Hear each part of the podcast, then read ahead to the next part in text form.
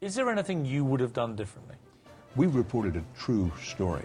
Our colleague Brian Williams is back in Kuwait City tonight after a close call in the skies over Iraq. Controversial Supreme Court nominee Brett Kavanaugh and questions about Kavanaugh's drinking in the past.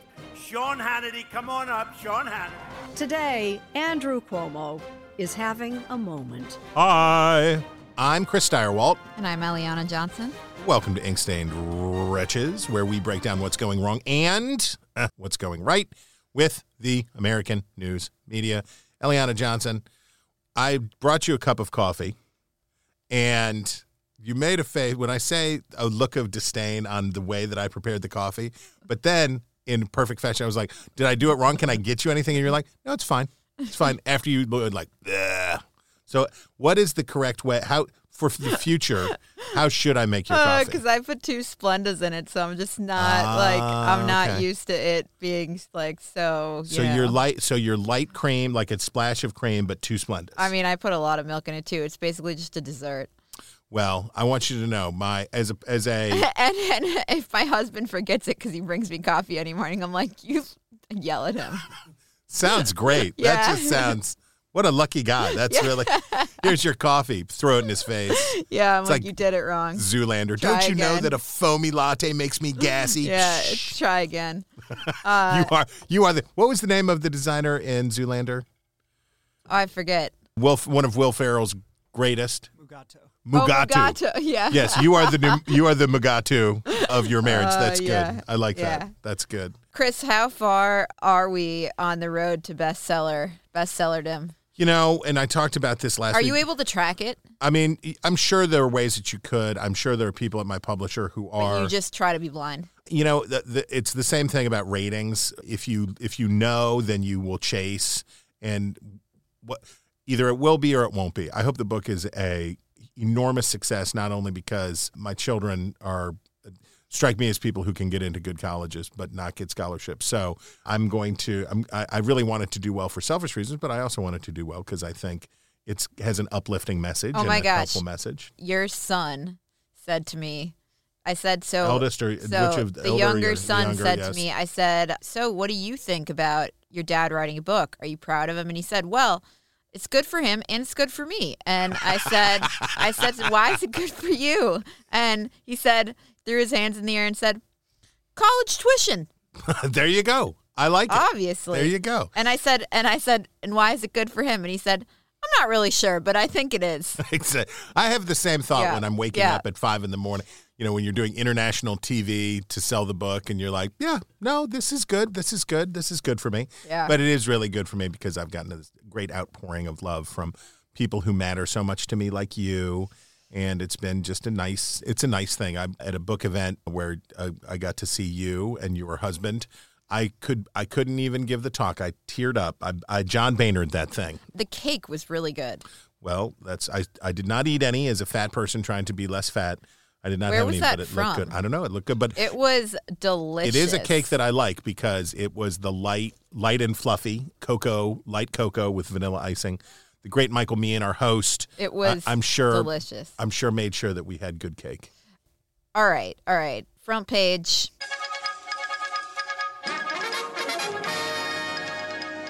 We've got a Daily Beast story indicating that Chuck Todd, the longtime host of Meet the Press, maybe on the ropes at NBC, after his executive producer, John Reiss, who has been the EP of the show for the last eight years, was sent over to the NBC News streaming service and they brought in a new the cock? executive Peacock? producer. It's called NBC News Now. Oh, the, and this is a, they have competing Peacock. streaming services with two each different other. streaming Always smart. services. And they brought in, I thought this was interesting, they brought in someone from CNN who helped develop CNN Plus, uh, David Gellis, to run the Meet the Press Sunday show, which is down 21% in total viewership year over year. It says more than any of the Sunday politics shows. And then this is according to the Daily Beast. Gellis's first order of business, multiple sources said, is deciding what to do about Chuck Todd, who, despite recently signing a two year extension, has baffled many at NBC with how long he's remained atop the struggling show. They also indicate that White House correspondent Kristen Welker is being groomed to replace him. So, What Chris, a what a what is terrible your take? what a terrible way that NBC treats people like uh, NBC the the amount of leaky mean and the, remember all the drama with the Today show back in the day and then you remember all the drama around David Gray remember how I was terrible they were say to this David really Gregory this really brought back David Gregory vibes about I feel like his his departure from the show it felt like a six month story where it was like a drip drip drip Oh, and thing were- when he was they were- finally replaced by Chuck Todd and then yes the Ann Curry drama at the Today Show was and they were br- painful. so here, here's the David Gregory. I'm looking up what year this was. David Gregory became the host in 2008 and was there till 2014. he succeeded Tim Russert. right, and David Gregory had been the NBC News White House correspondent, uh, and he's very tall. And David Gregory got into the job, and he was not good at it, and especially because he was following Tim Russert, who, though the cult of Tim Russert sometimes is a little rich. For me, he was really good at it. He was enjoyable. It was good TV and all that stuff. So David Gregory takes over, and they are awful to him. And at one point, somebody at NBC leaked a story about him that said that they were getting like a psychiatrist for, or like they were getting psychological help for him to have more confidence. Nothing, nothing would really build your confidence up any more than reading in the news about how your boss thinks that you're so such a tremulous mouse. They've had to hire somebody to coach you to be better. So they put in Chuck Todd, who, oh, maybe this is, here's a question Yeah, for you I, I pulled up the story because I wanted to be able to about Gregory. that up. Yeah, NBC allegedly hired psychological consultant to evaluate Dave, David Gregory. Now, I thought at the time that Chuck Todd might have been one of the forces behind, or how about this? In a in a cui bono, like who's leaking, who's pushing. There was definitely a team Chuck Todd energy behind the effort to oust David Gregory, and Todd, I think, very unfairly ended up being targeted by the American left as some sort of a capitulating sellout, not whatever. Didn't did Chuck Todd work for Debbie Wasserman or something at some point? Do I have a recollection of that? I'm not aware of that. It doesn't Did he ever have a job in politics? I thought maybe it he didn't had. happen. I, I just wanted to pull up. This is a Mediaite story. Among those signs of concerns was the network's. This is a Mediaite story. Was the network's decision to commission a quote psychological consultant to interview both Gregory and Gregory's friends and his wife. An NBC representative said the 2013 study was designed quote to get perspective and insight from people who know him best. In spite of the fact that Gregory has worked at NBC for two decades. Mm-hmm. oh my gosh. Chuck, Uh, Todd, Chuck Todd worked for Tom Harkin, Democrat of Iowa. But anyway, Chuck Todd really got. So there may be a hoisted on your own petard element here that after somebody was tortured as the host, only for you to replace them, that now he will be tortured, and then Kristen Welker can get the job, and then she can be tortured. But NBC's mean. It seems like a, a, a mean, unsupportive place to work from the outside. I don't know, but that's what it looks like. Well, to me, actually, I, I have like a more macro view of this, which is like a Sunday show issue and how if you are the host of a Sunday show, those shows are just less relevant. And I actually think it's quite a challenging job for any of these people who are the hosts. So it says, well, you know, Meet the Press is down 20%. Like I, I actually don't, you know, we we do this for a living. I don't find any of those shows to be much must watch shows No, anymore. certainly not. And I don't know how I would approach the job where I Chuck Todd or Margaret Brennan or George Stephanopoulos or Shannon Bream, who's taking it over at Fox, and make it a much wa- wa- a must watch show. It just seems to me an enormous challenge because of the constant availability and flow of information. You don't have the convening power that Yep. you used to have. That's exactly right. Um, do you have any thoughts on like whether should we still have these shows? Well, something's gonna How do how do you make them more relevant? It seems to me like regardless of kind of the internal politics of NBC that like this is just a challenge for it doesn't matter who you put in that seat. Like that's going to be hard. Well, yes, it's going to be hard, and it's going to be whoever you would put in that job uh, will face exactly the same challenges that Chuck Todd did right away. uh, you know, at NBC they tried to make Meet the Press their political brand across the spectrum, right? And they were gonna they had his Daily Show, which they canceled. I guess part of me with the story says isn't this sort of the long march out for Chuck Todd? They took away his Daily Show, which he shouldn't have been doing anyway. He should have just done the focus on. Here, let me answer your question this way. If you have a Sunday show, focus on making it truly, truly, truly excellent. And networks should allow, whether it's Shannon Bream or whomever, the time to have a really, really excellent show, not just one that plugs in. And then people can rewatch it. They can record it. They can watch it later. They, you, I, I would, if I were hosting a Sunday show, my goal would be to be a DVR smash hit, right? That you would get people to record your show that they'd want to watch it throughout the week and that it was something that they'd really want to have. I think what can make it better is making it different than most of the crap that is on television that passes for political debate and uh, argumentation, that you could have it be really excellent and get great panelists. But as you say, you, it's never going to go back to the old days where it's like, can you believe they booked so and so? And people are like, yeah, I saw them on a Twitch stream earlier today. Yes, everybody's famous now. Everybody's on television all the time. So it doesn't have the convening power that it once did. But I think you still could just focus on making it a very, very excellent show. Yeah, I do. I agree with you. I think there was like an overexposure problem where that show got to be everywhere all the time and a podcast here, there, everywhere. And I never really understood like how, how how one person was able to do all of that. It's really, really challenging and exhausting. I have a real heart for for somebody in the position that Chuck Todd is, which is you have all these people watching you, rooting for you to fail, right? all Uh, of these so hard. all of these the people on the left are rooting for him to fail. People on the right are enjoying his misery because they think that he's crooked the other direction, and his competitors inside NBC. So I would say, you know, this is a tough spot to be in, and it's like golf. The time where it's most important for you to be loose and cool when you address the ball is right after you've just humiliated yourself, right? The the time where you need poise and presence is right after you double bogeyed the previous hole, and that's when it's hardest to do. So I hope I hope I hope that he finds his groove and, and gets cool.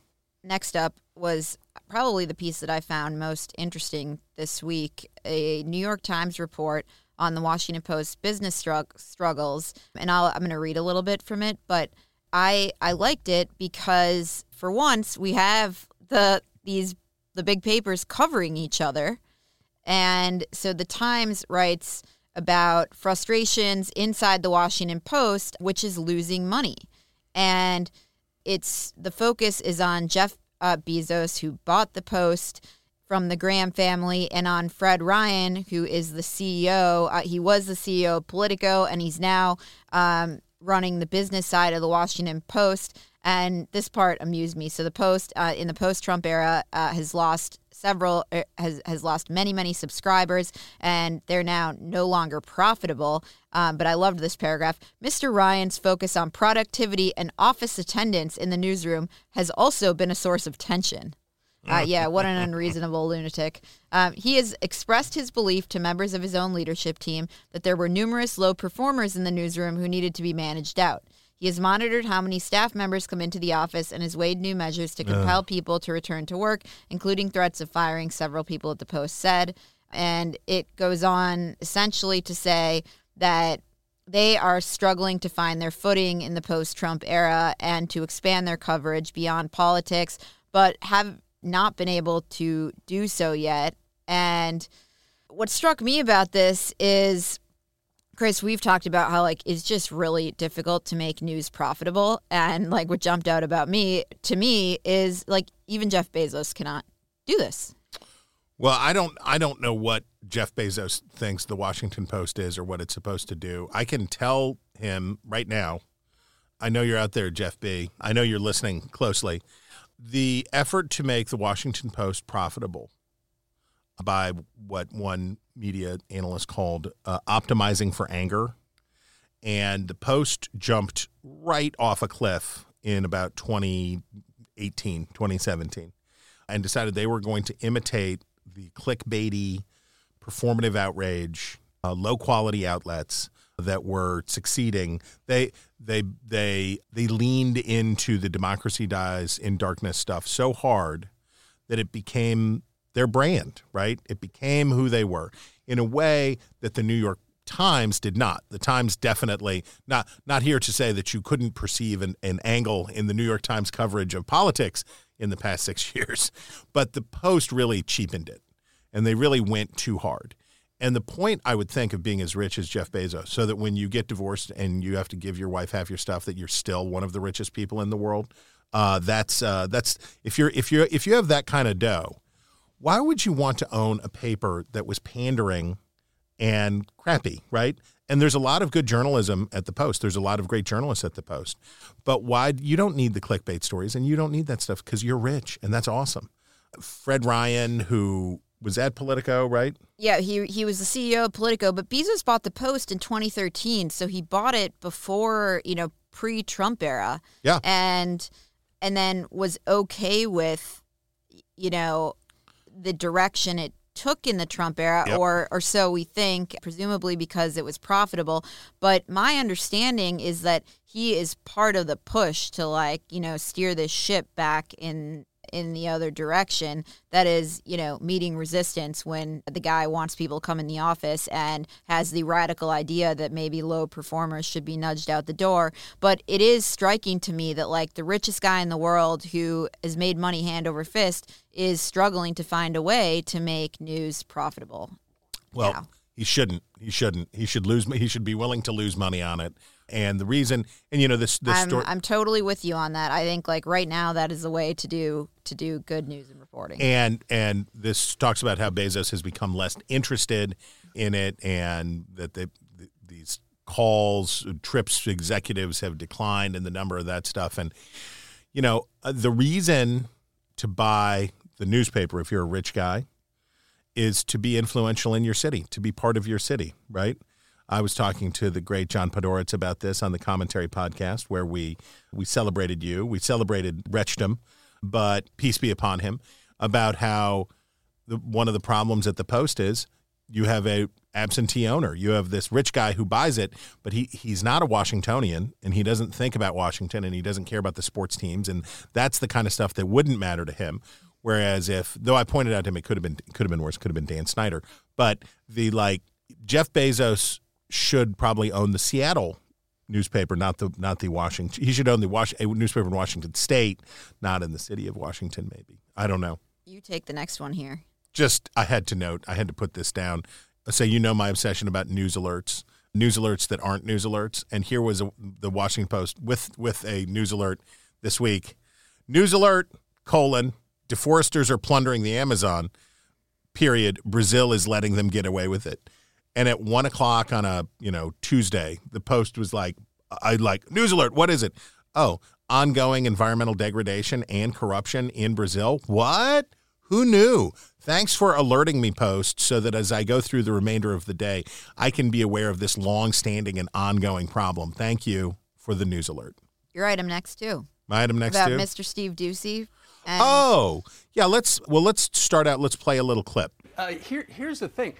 Sh- What, what they're saying is the DOJ is saying the special master is unnecessary because it could actually harm uh, national security interests. Also argued that the Yeah, judge it can make left- them look like they're worried about it. well, well, here's the thing. When you look at those documents, can we go back and look at those documents on the floor? Uh, keep in mind, according to the filing, the agents found three classified documents in Donald Trump's desks. What were they doing in the desk? And when you look at these particular things right here, uh, at least five yellow folders marked top secret and another secret SCI, that stands for sensitive compartmentalized information. These are the biggest secrets in the world. So Steve Doocy and the whole crew at Fox and Friends taking a tougher line with Trump on this stuff and maybe even echoing a little bit of from time to time a little bit of the Mike Pence energy about, you know, don't target law enforcement over this, don't defund the FBI. Why are you doing this stuff? So I, I thought number one, noteworthy, but number two, good for them.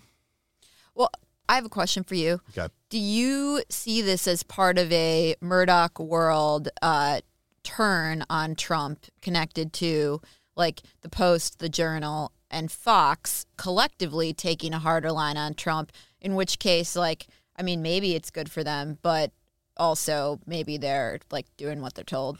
Well, I you know, Steve nobody draws more water at Fox than Steve, so he certainly can do whatever he wants. He is well liked and he has been there forever and is a ratings juggernaut. So he has the you know, he he is the 800 pound gorilla, but fortunately for people at Fox, he's the 800 pound gorilla who just wants to talk about the lemon squares he and his wife made. Uh, a lovely couple, lovely family. So he's because he's a nice guy. It, uh, it hits a little different, but I, uh, here's the reality for the Murdochs and Trump. There's no health. There's no way to have a healthy, normal kind of candidate to news organization relationship here. Trump is as as they are, you know, living with the, in living in the aftermath uh, still with all these lawsuits and stuff. It's just Trump is will not be housebroken and he can't be part of it. So is there some organization wide push? I don't know. Certainly they they don't put me on the memos anymore. I don't know that there that there is such a thing, but I can also say that for individuals throughout the organization, it would start to make sense that Trump who has been so awful to Fox, right? Trump was a lot better for Fox's competitors ultimately than he was for Fox because he was a ratings bonanza for other networks, but they didn't have to care what he thought. Trump got some Trump was good for some ratings for Fox, but he was not he was not worth it. And watching all those anchors for all those years begging for another interview, another interview, another interview, but then Trump turning around and mean well, tweeting worth the network. It. I mean, Fox, uh, Fox, and conservative media, and this is true. I think vice versa. Like as you say for MSNBC and CNN, like political media is always better in opposition. So that's why like CNN and MSNBC did great in the Trump era. They were op- they were the opposition. And I remember I worked at Fox in the Obama era and it was like ratings bonanza. It was a lot of fun. Yeah. It is fun to be the opposition and I can say like running running the beacon, you know, we're not the opposition to the Democrats, but of course, like, you know, we are a center right outlet and we we have more fun. We do better like when we are when we're covering uh, the enemies of freedom and power. It's nice not to have to explain, right? It's nice Yeah. not, not to be like, well, while the bad thing that this person who we supported before uh, is bad, we should say that it's not as bad as the thing that the person who we voted against would have done. And you're like, okay, all right. And if and for Fox, I think establishing some boundaries, trying to establish some boundaries here after getting wiped out by under Trump's Twitter feed is a good thing. Yeah. Oh, speaking of which, Yes. Kush, the Kush, Jared Kushner, uh, uh, on a doing. I didn't know that he would really do a book tour, a media, a lot of media, but he's done quite a bit of media for his book that sort of contextualize. I've not read. I have not read the book. I've read excerpts that sort of seeks to contextualize. Not surprisingly, the good things that he did, particularly the Abraham Accords inside the administration. It, but it it seems like positioning. I don't know what it's positioning for exactly, but it seems like he's trying to trying to get back the Kushner bubble, right? The thing where there would be all. How many stories have we read over the years where you're looking at the story and like, did Jared Kushner just write this? Did Jared Kushner and Ivanka Trump just write this article? Are they making it? That's because for mainstream outlets, the the Kushner Trump, the Kushner Trumps were obviously a great source, and they did it because and and got really favorable coverage, don't you think, over time? Jared and Ivanka. Yeah.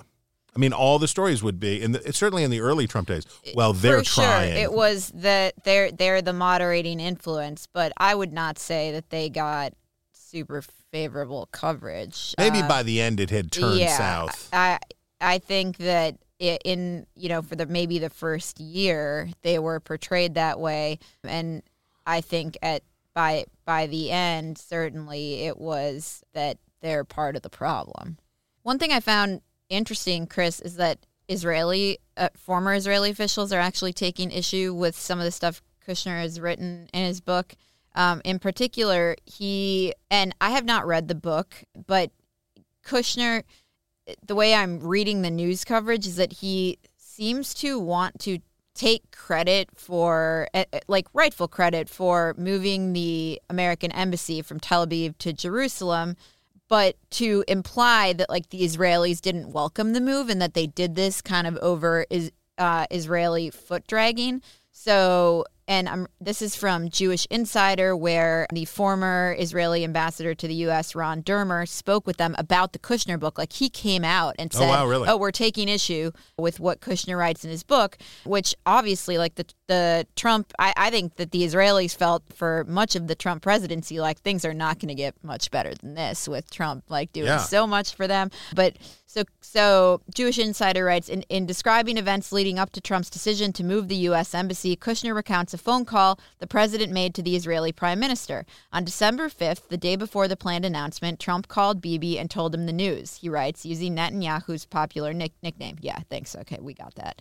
Bibi said he'd support the move if that's what the president wanted to do, but he didn't sound overly enthused. That's an interesting thing to write, and, you know, big if true. Netanyahu's lukewarm response, recounted Kushner, prompted the president to begin second guessing his decision. And so Ron Dermer comes out and says, I haven't read Jared's book. Yeah, you and you and the rest of us, Ron. But to argue that the prime minister of Israel was not supportive of the decision of Trump to recognize Jerusalem is ridiculous, Dermer told JI in an interview. We made it clear that we supported this decision from beginning to end. Dermer, who served in Washington from 2013 until 2021, admitted that moving the embassy wasn't necessarily Israel's top priority at the time. That would have been Iran, but he said we were fully supportive of this decision. Interesting. Harumph. Okay, Semafor, Oh yeah. new outlet. Back to back to the Daily Beast, which I gotta say, like doing interesting media reporting. Oh yeah, they do it. Um, they they sure do. Yeah. So, and I saw the New York Post pick this up. I've I've been wondering, like, who are these guys, Ben Smith and Justin Smith, and everybody's always like, no relation, no relation. Like, you know, Smith, it's a pretty freaking common last name. Uh, you I was I it, wasn't yeah. assuming relation, but anyhow, they've been literally like interviewing everyone in Washington D.C. trying to hire them for this new outlet and I think people were expecting like all right they're going to poach some big names from you know outlets around town who are they going to get from the Times the Post the Journal like you know Anyhow, Daily Beast reports at the top of these names is the poaching of Washington Post national political correspondent David Weigel, who has made it known to friends that he wants out of the DC paper after being suspended earlier this year for retweeting a sexist joke. He retweeted that joke that, you know, Felicia Sonmez ended up getting fired over her reaction to this, but the joke was that all women are bi. The question is whether it's sexual or polar. And anyhow, it says investors had be- begun to grow concerned about the much hyped startup, and this is Semafor, the much much hyped startup's lack of big name DC hirings just away from launch, and that they had approached Times correspondent Maggie Haberman and Axios reporter Jonathan Swan, but came away empty. Anyhow, it does i don't know maybe they do have other big names but it does strike me if they have like you know one name that would be underwhelming before If before if that's launch. if that's the only name. Yeah.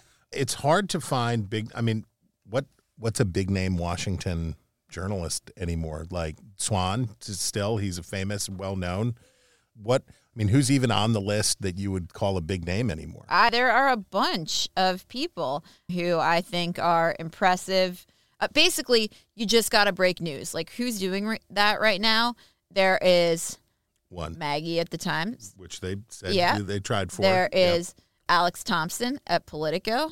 okay. There is.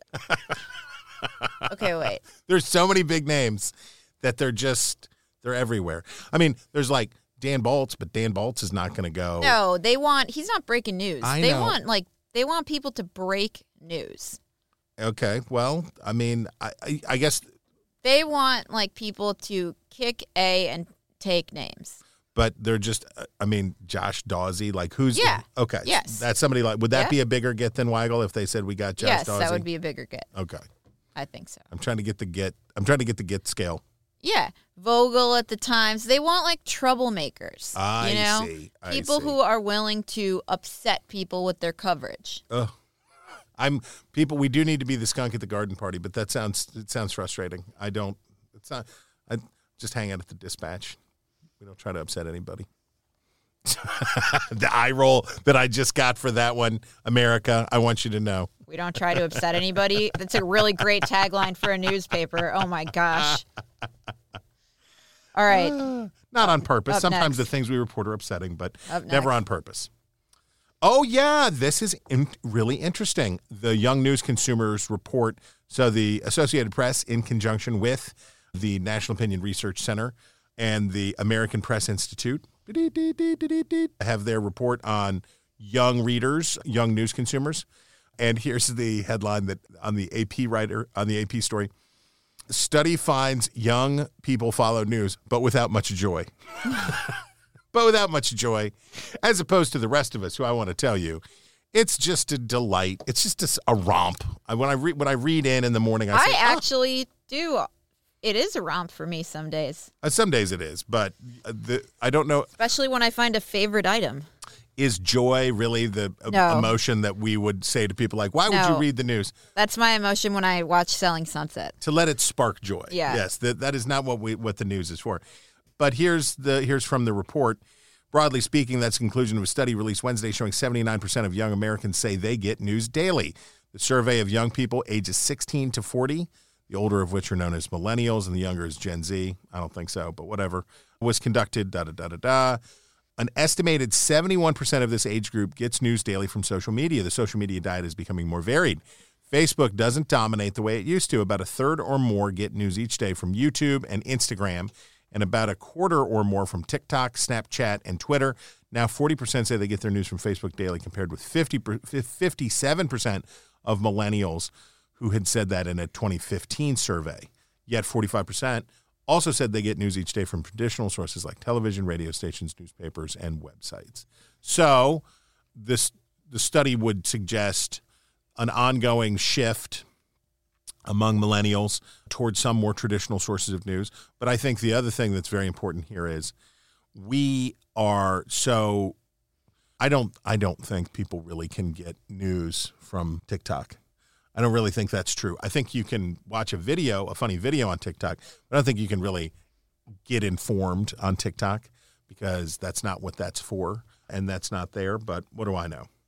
You know that you need to inform me. I don't even know who Harry Styles is, so Oh well, You're we try to have a style section, right? I've been, I've been, tr- I've been trying to honor. yeah, we're at a like our page A thirty two. Like I don't know what this is. We've come to so Harry Styles. the Harry, summer's pop prince. Apparently, I've missed out. Harry Where have I Styles, been? who has wings tattooed on his chest, was once in a boy band. Is this true? We're just checking me out. One Direction. Is this Oh, I like that band. Okay? So Harry Styles was previously in I like that. previously in a boy band and is now for those young women who liked the that he is now their he he's like the Justin Bieber of his era is that right Okay. Colin, Colin says no. says nah like but he's a heart what it's fair to say heartthrob okay Very he's much a, so. Yeah. okay heart He's becoming like a movie star now and like all over the place. yeah he, people are probably getting their news from him uh, okay so here is an editorial I swear to goodness this actually happened uh, opinion guest essay. Harry Styles walks a fine line, says the New York Times. And Anna Marks, who is an uh, opinion assistant, uh, an editorial assistant in the opinion section, has written a long think piece that the New York Times ran about what Harry Styles owes the gay community. Is he gay? Well, you know what? That's a great question. He says Mr. Styles has, with his last two album releases, also been accused of queer baiting. In this case, What is that? in this case, using queerness to burnish his celebrity without explicitly claiming to be queer.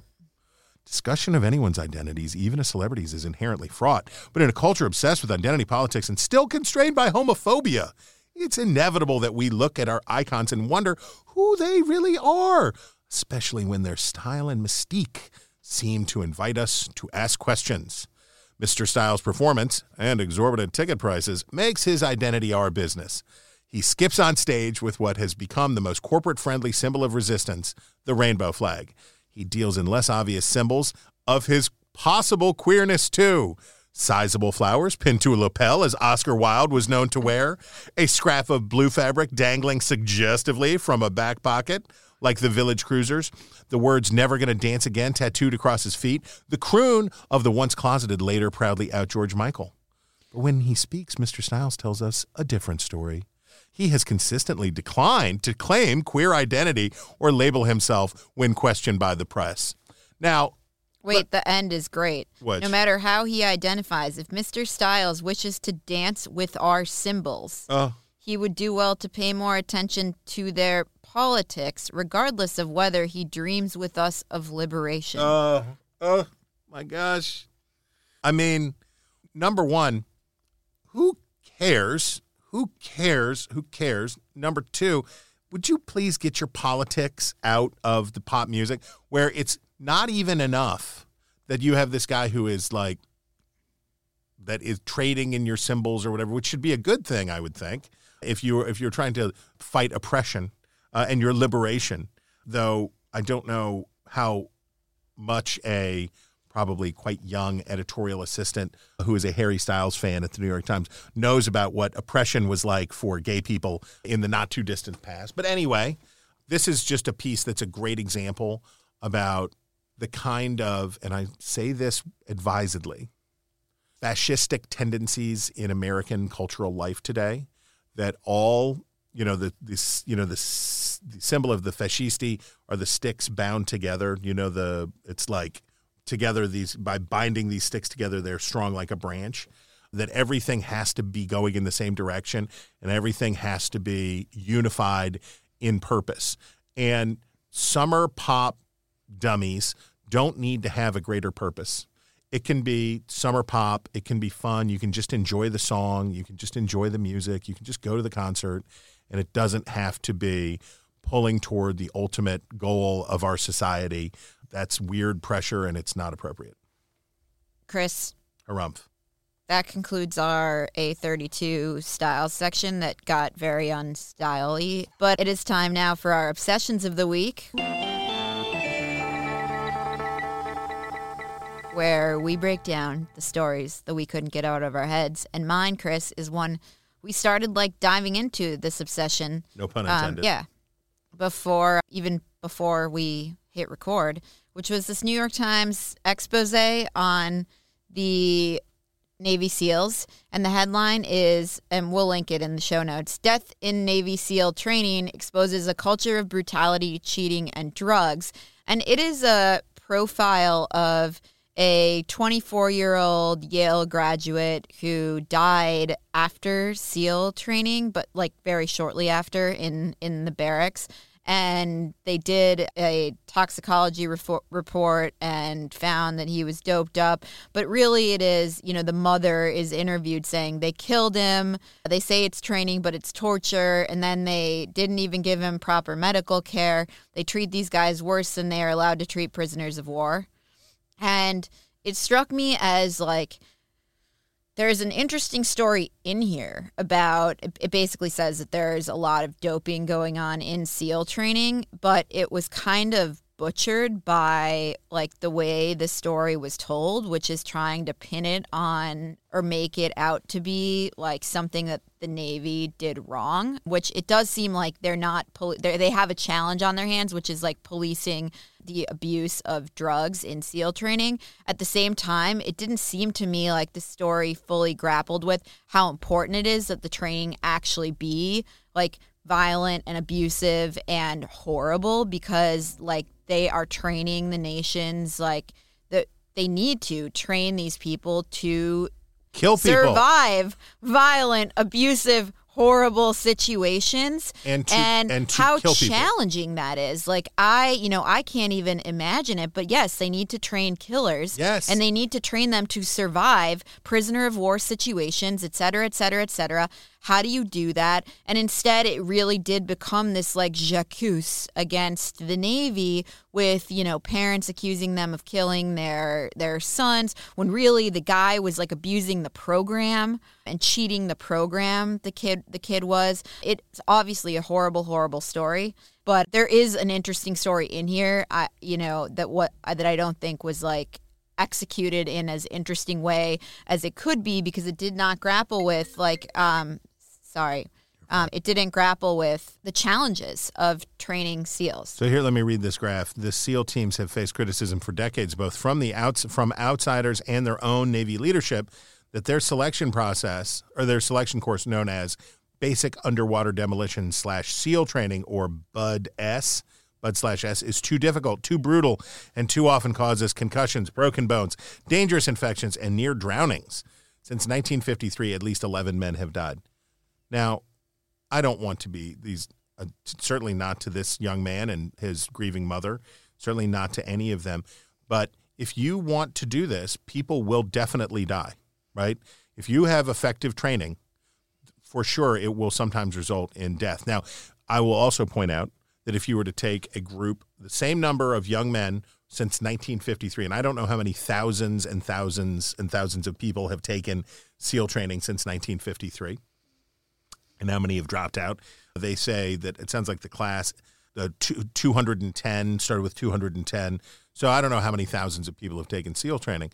But if you were to take the same number of young men of those ages over that period of time, the percentage of them who die in on the job accidents at other jobs is probably high, right? Because these are guys who make mistakes. these these are these are testosterone charged. This is a, a very difficult demographic for suicide, for drunk driving, for just reckless behavior in general.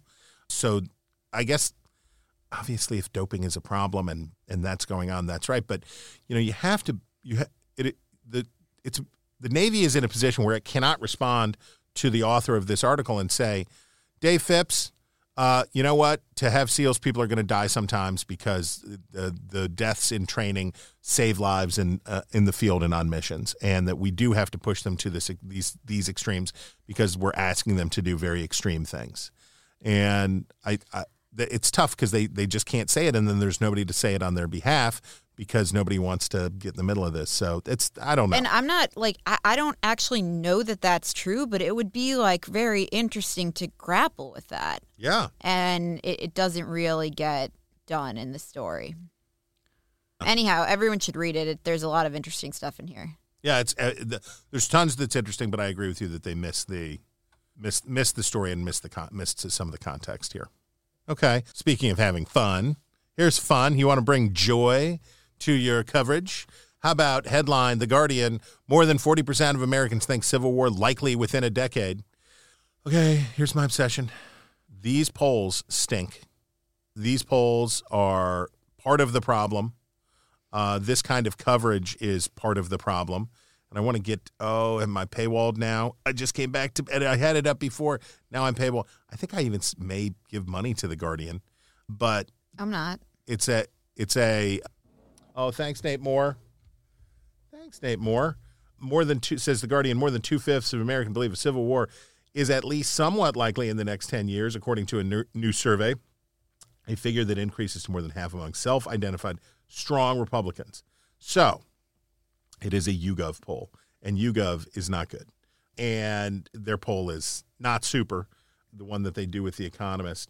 And I will just say this you can ask these questions, and I'm not saying there are not deep political divisions in the United States. That's not what I'm saying. We're very divided. I have a whole book that I just wrote about it. It's I'm not saying it's not there, but I am saying that polls like this are part of the problem because they're doing. Let, let me get this right. Since the beginning of 2021, do you think the country has been more politically divided, stayed the same, less politically divided? Well, obviously. So you have all of these things that are, you know, obvious.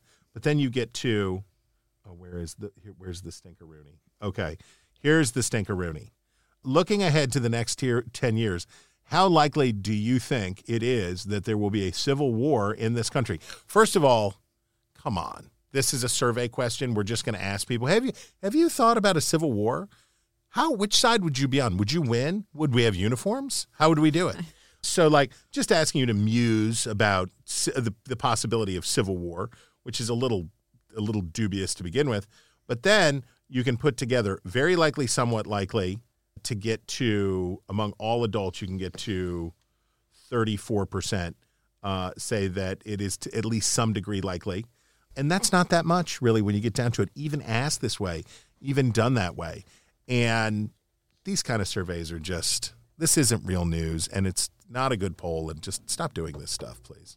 All right, time for my very favorite segment of the week, which is reader mail.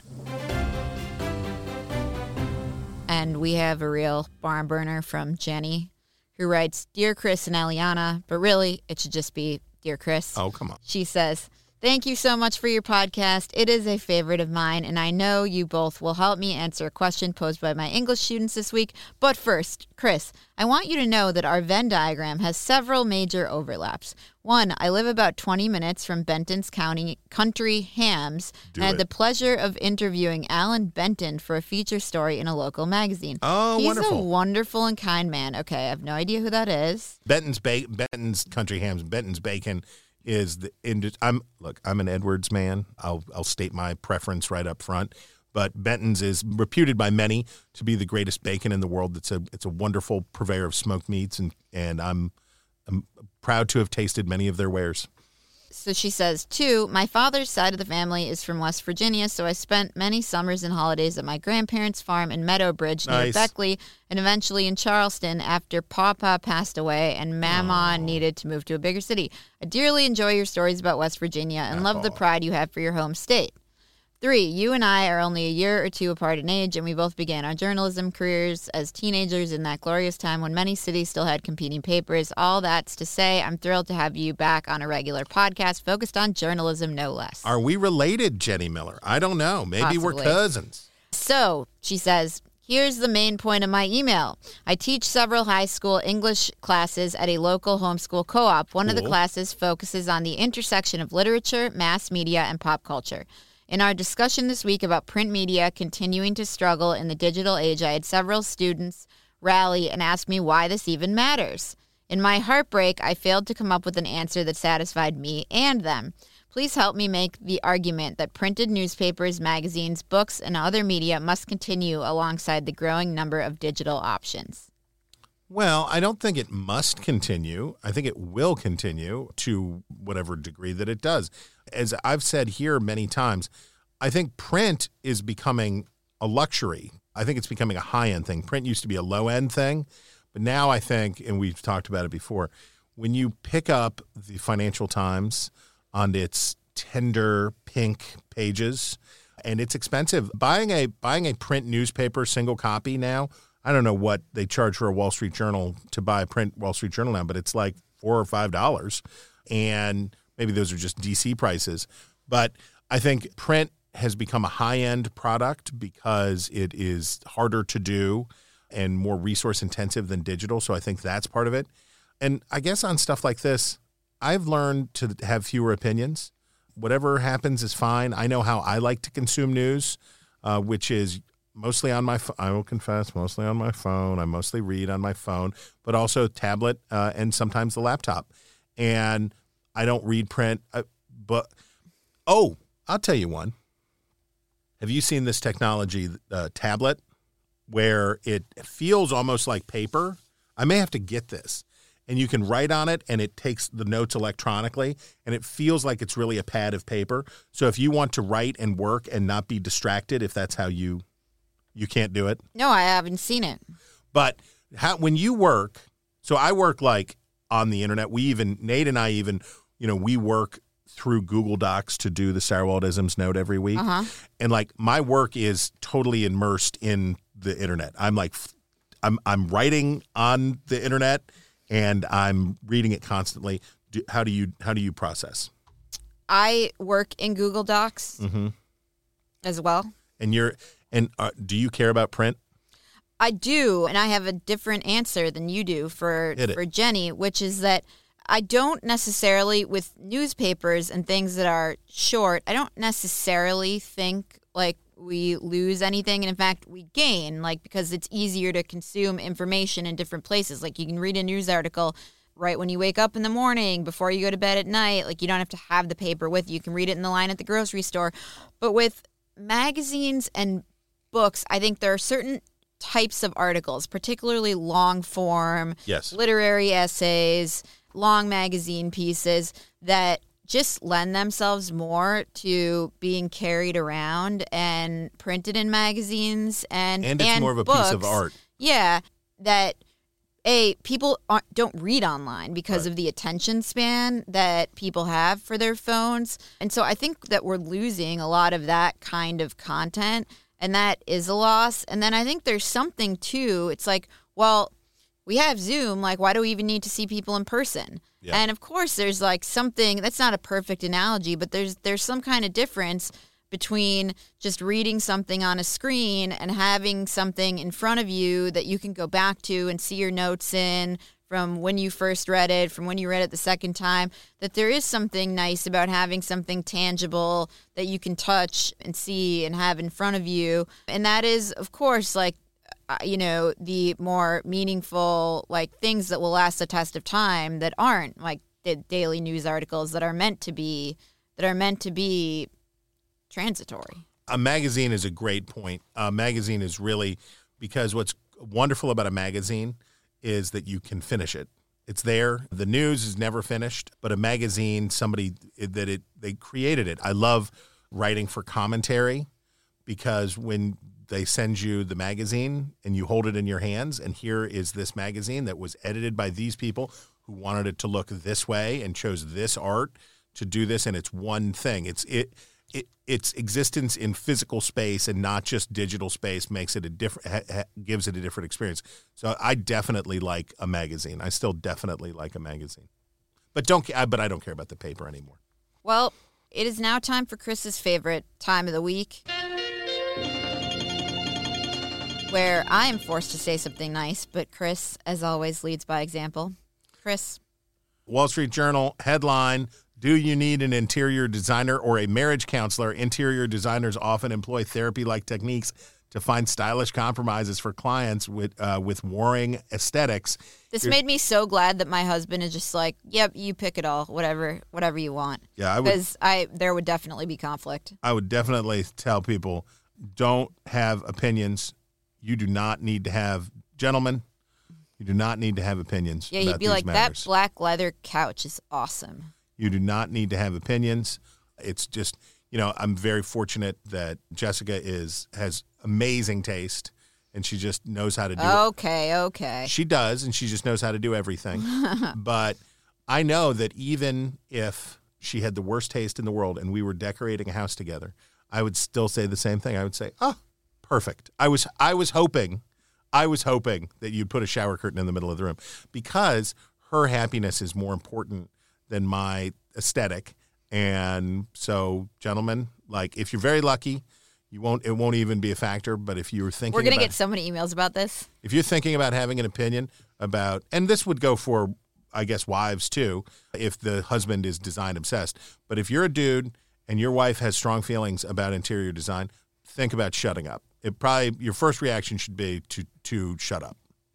My favorite item of the week is not actually, well, it's kind of a favorite item. It's the New York Magazine profile of Meghan Markle. And again, we will link it Mm. because Ugh. you can go read this. And she looks fantastic, but that is about it. So you can read this, and it is the last thing that you will need to read ever in your life about Meghan Markle because, and I don't know if this was intentional on the part of the author, uh, Allison P. Davis, um, in New York Mag's The Cut again, but she reveals herself to have absolutely nothing interesting to say and is the most vapid, whiny, tone deaf Truly. human being Truly. possibly on the face of the planet. And this is probably a 10,000 word piece that there are like, you know, you, you sc- are scrolling down this and on the side, it's like 39 pairs of sneakers to upgrade your wardrobe. And, um,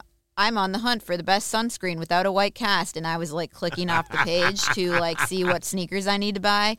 And so the piece was well done in that sense that I do think that the author was kind of in on the joke and Yeah. was like, this person is completely empty and pathetic. Here's a great here's a great line.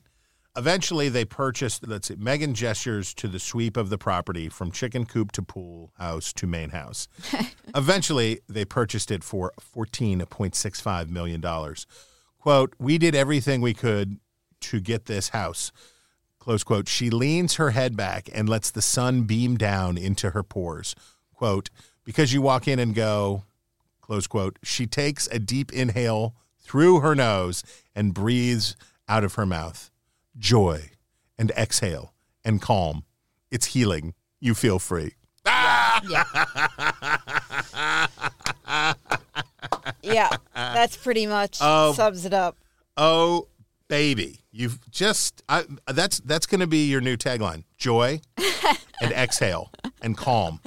It's healing. That is pretty much what people You think feel of free. when they think of me. They think of you and they're like, just joy and exhale. joy and calm. yeah, exactly. Um, Well, that is uh. all the time we have left for the news about the news. If you have a story that you want us to talk about, email us at wretches at nebulouspodcasts.com. That is wretches at nebulouspodcasts.com.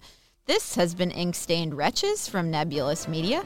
Find us on iTunes or wherever you get your podcasts. Just search for Wretches.